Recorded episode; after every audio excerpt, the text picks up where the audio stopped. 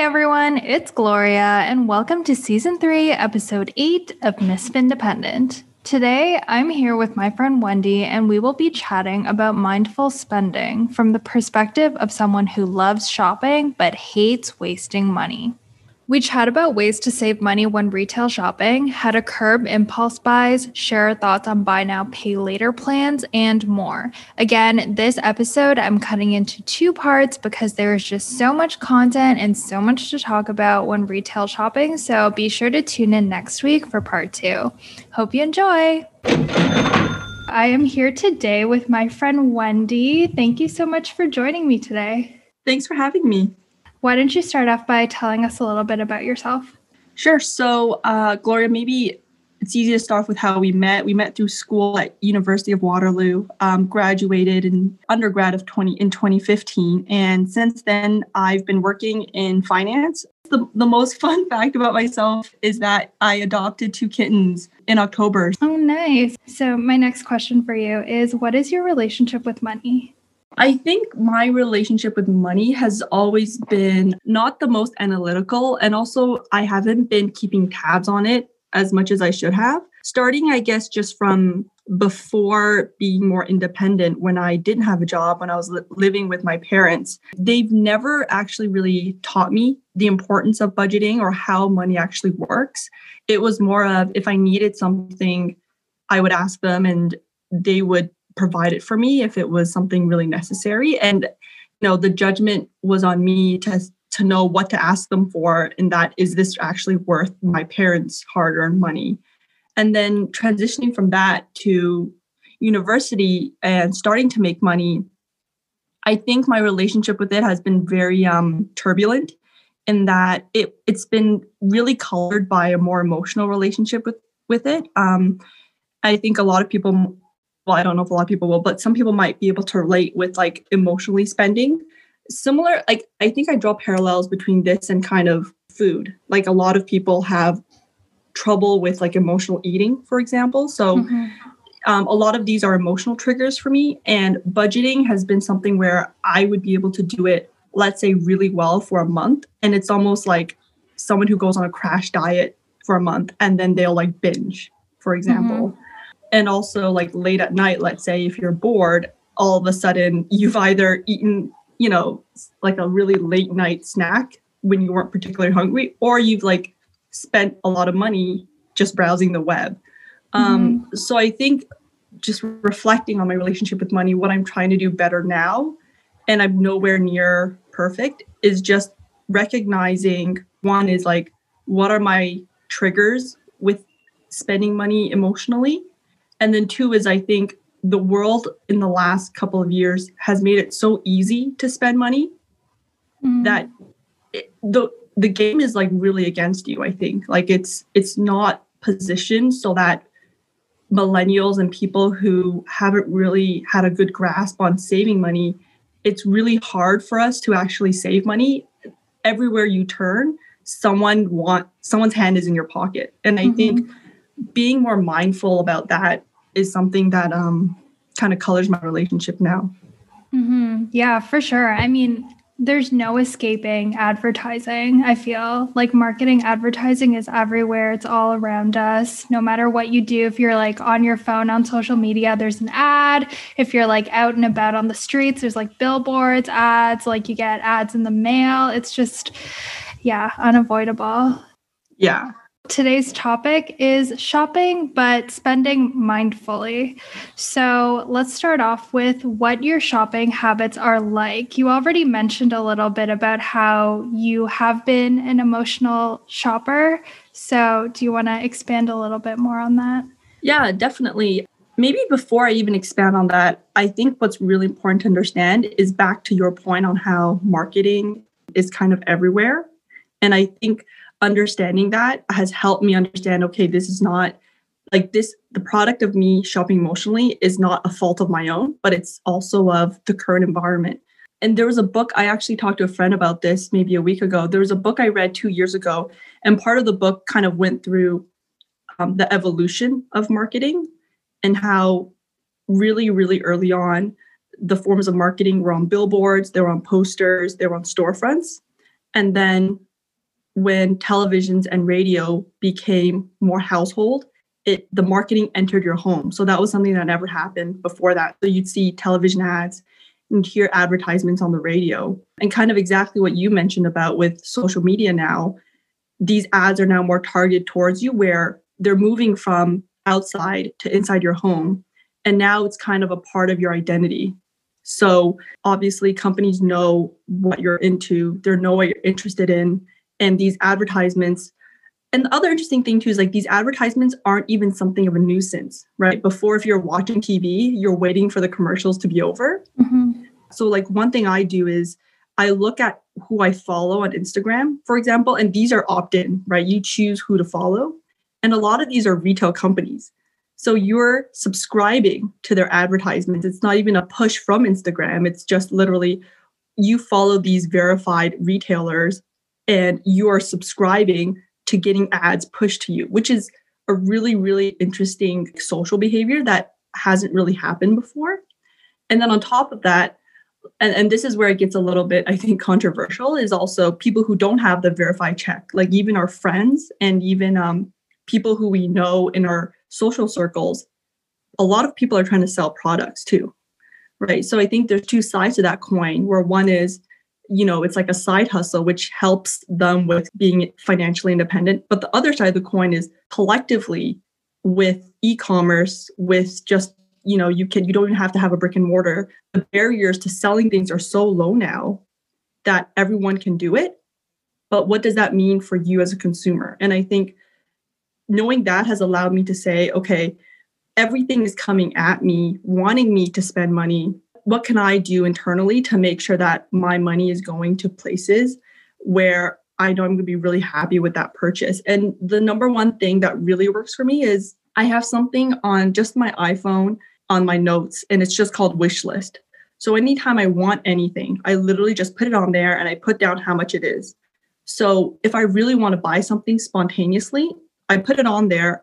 And what that even does is sometimes I look at my wish list already and I say, like, I don't really want this as much as anything else on this list. So it doesn't even make the list. And then once it does make the list, then I can say, okay, I like this, but not as much as that. And I can start actually kind of editing it down, for example. And also just keeps me honest with saying, these are all the things that you want. Like you just need to make sure it's on sale or make sure that you find a good deal for it. Or you're kind of honest with yourself versus like a very targeted ad that you're seeing and you forget everything else. Mm-hmm.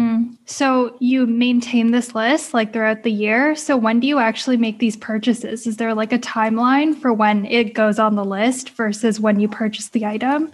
That's a good question. I think for me, I don't have a timeline for when I buy it. I think for me, it's more of when I feel like it transforms from something on a wish list to like almost a necessity. So if there's something that's really missing in my life, and this happens a lot with like electronics, where you know, if you don't have something, for example, one thing on my wish list was like a standing desk. And it was so hard for me to pull the trigger because that was also on a dollar amount, one of the biggest things. But then I just couldn't handle the work from home situation. And I knew for a fact I needed to buy it.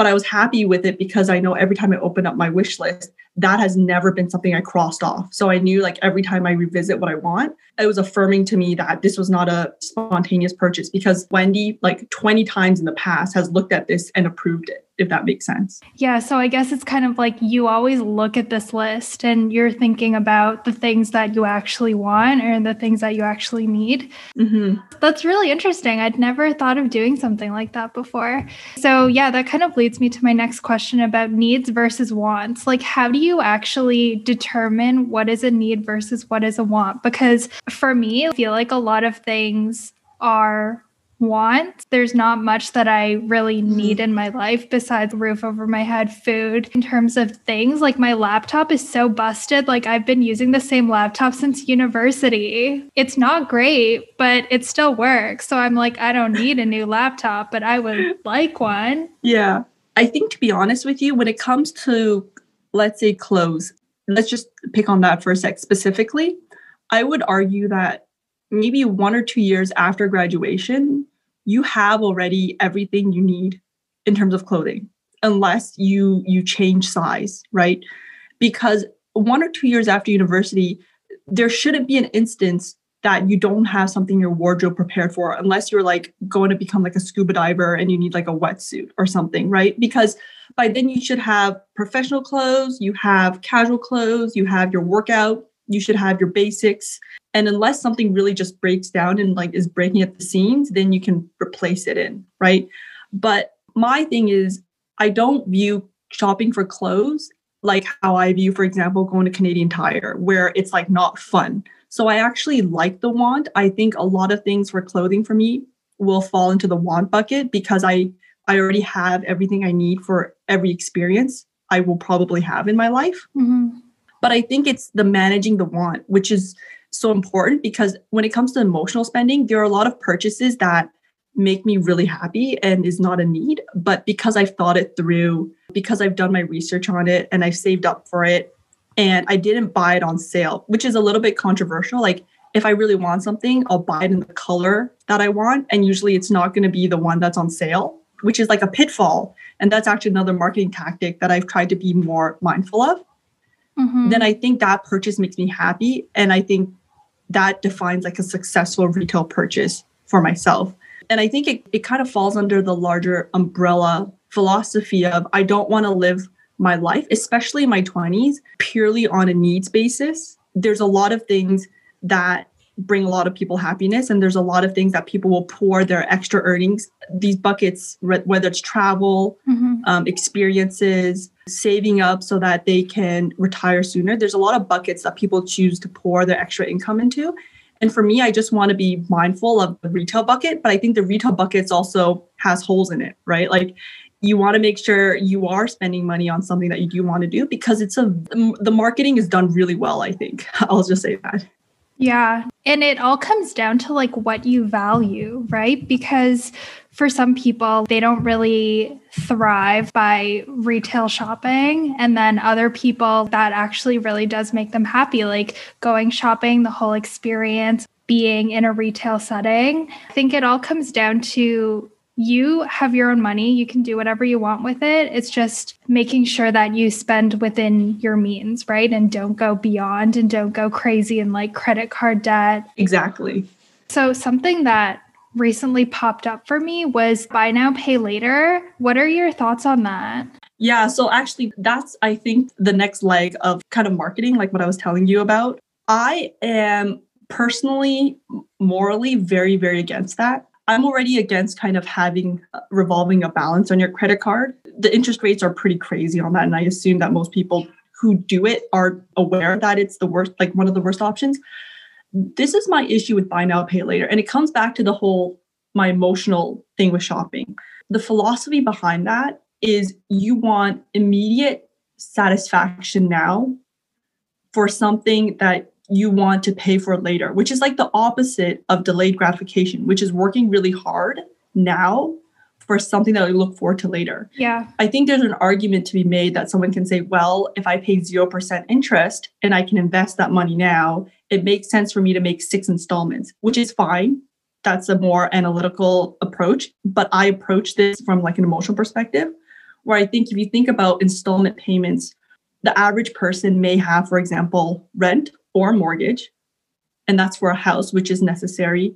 They may be paying off tuition loans, so that's for education. In my mind, is necessary if you want a job in the field that you're studying in. And then they also may have some sort of debt related to um, like a car, which is maybe they need to get to where their place of employment is. So these are already like your fixed costs, which are all necessary items as soon as you latch on a payment, let's say it's $200 a month or even $100 a month for a pair of designer jeans that you could not afford at that moment in time because of cash flows, or a really expensive sofa, or, or just any sort of purchase like that, in my mind, it's a slippery slope. So I will be honest with you, I did do the installment payment for my um, standing desk. And that is like the only thing I've done it for but I am very cognizant that it's very easy, especially for smaller purchase items, which I think are like the biggest impulse buys. And I think these are the things where as soon as you have a little thing under it that says, or four easy payments of $21, it just, it's such an easy thing psychologically to like click on. And I just think that's when you start to dissociate yourself from the value of the money and your time making that money that's going into this purchase. So I just think psychologically it's really dangerous. Um, I'm kind of scared about that, but I'm so happy you brought that up. Yeah, I'm seeing it more and more now. And I'm seeing it on things like consumer electronics, like laptop. And it's crazy to me because it's just like buying with a credit card and having a balance on your credit card. And the thing is, you brought up these people might be having a 0% interest, like for yeah. now, and then being able to invest that money. But are people who are taking advantage of this going to be really that smart with their money? I don't know. Yeah. I think it works well for someone who's very unemotional when it comes to money and that savvy to know that they'll invest their money. I'm just not there yet. And actually, there's one really interesting thing where so buy now, pay later is really big in Australia. A lot of the publicly traded companies who do that are based in Australia. And I think it was a couple of weeks ago when actually there was there's some regulatory body that does like consumer protection in Australia that basically noted within one year of payments for buy now, pay later, 50% of consumers default or have like a late payment or miss. What? Yeah. So it just makes me wonder like that kind of debt load is because things happen, which is why you need to have an emergency fund and why you need to have kind of a buffer. And basically having something now and saying, I'll pay you back later, you, you don't know what's going to happen in your future.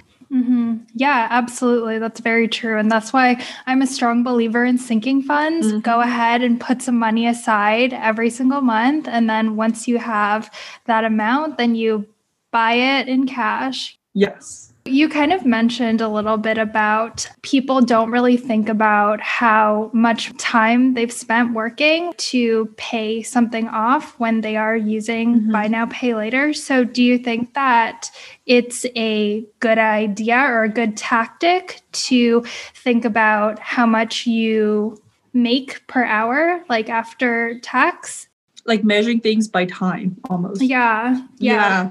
I think so. I think that's a really good idea for purchases under a threshold. And what I mean by that is um, for spontaneous purchases that are like less than $100, kind of doing that math, I think makes sense. The only downfall is you also have to understand for most people, they still have fixed expenses per month. So it's not like every day you don't you spend zero dollars you know or you spend zero of the hours you've worked and you only spend however much you decide on discretionary items. It's like, no, let's say the first week that you've worked, those hours go towards your rent or towards your mortgage.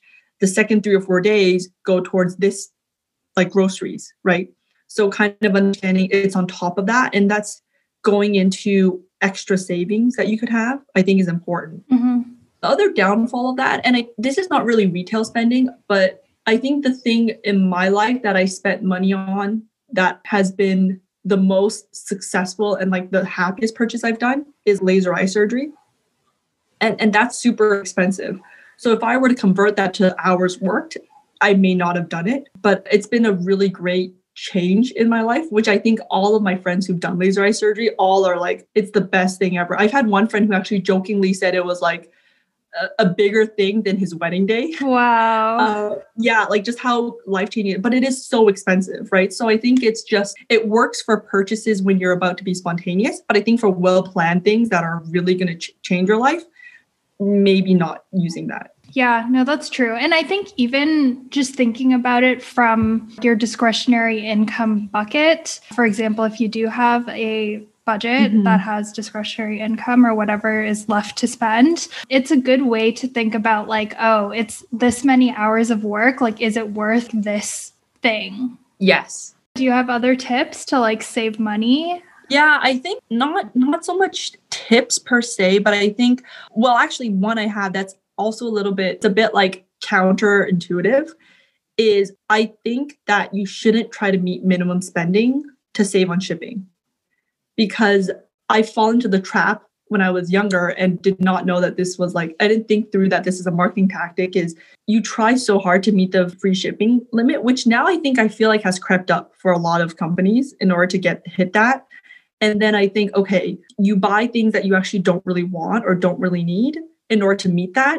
And it just dilutes the purchase itself, right? Where you bought one thing you really wanted and then you have a couple things like meh So unless you're really judicious about returning that stuff to get your money back and you're okay with spending that time too, like let's say it's 30 minutes to an hour to return that stuff, you know, it kind of it's like what you're saying, would I rather be working and getting that money than returning this? And on the flip side, I also think that when you buy one thing and you know you have to pay shipping for it, it also makes you question if you really want it, right? So that's like another kind of psychological thing where I'm like, okay, do I like this enough to pay eight or twelve dollars extra on it? And that gives you pause rather than trying to fill up your cart to um, make the purchase. On the flip side, I also think just because a place is now saying, oh, free shipping from now until the end of this week, that is not an excuse to also go shop as well. Free shipping is such a psychological thing as like we're all living at home right now and like we're all kind of prone to being a little bit more bored. That's one thing. The second thing, too, and I've learned this from actually one of our mutual friends who is really, really, really great at taking care of her stuff. So, investing in like a good steamer, for example, buying brushes for your clothes, and then having there's like these little devices they can get that remove pill from like sweaters. Oh. Yeah, which which is like really interesting.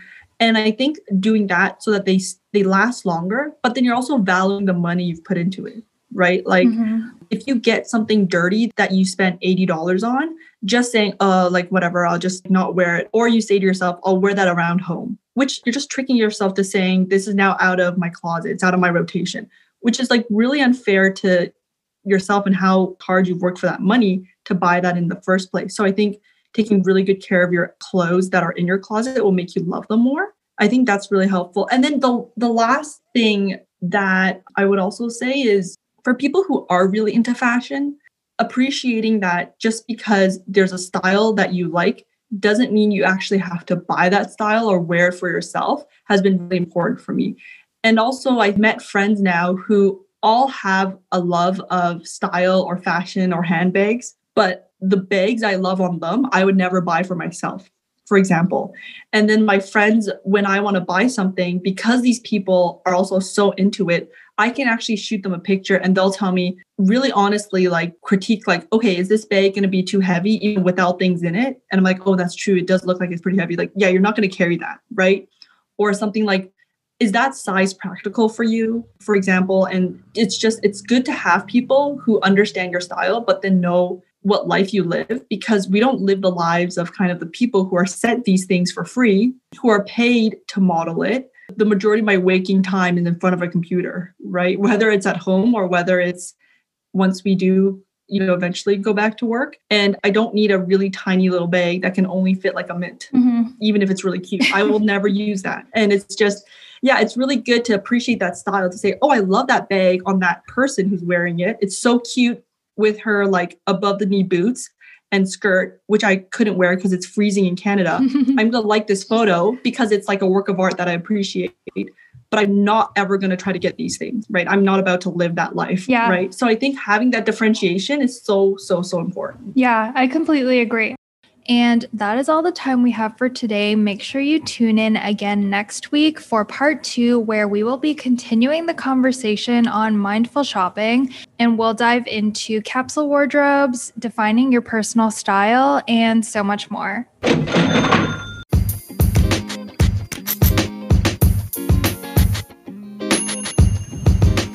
As the aspiring Miss Independent, this is Gloria signing out. Thank you so much for listening. If you enjoyed this episode, please subscribe on your preferred podcast platform. And if you're using Apple Pods, please toss me five stars. It would help me so, so much. So, see you next time. Until then, stay healthy and grow wealthy.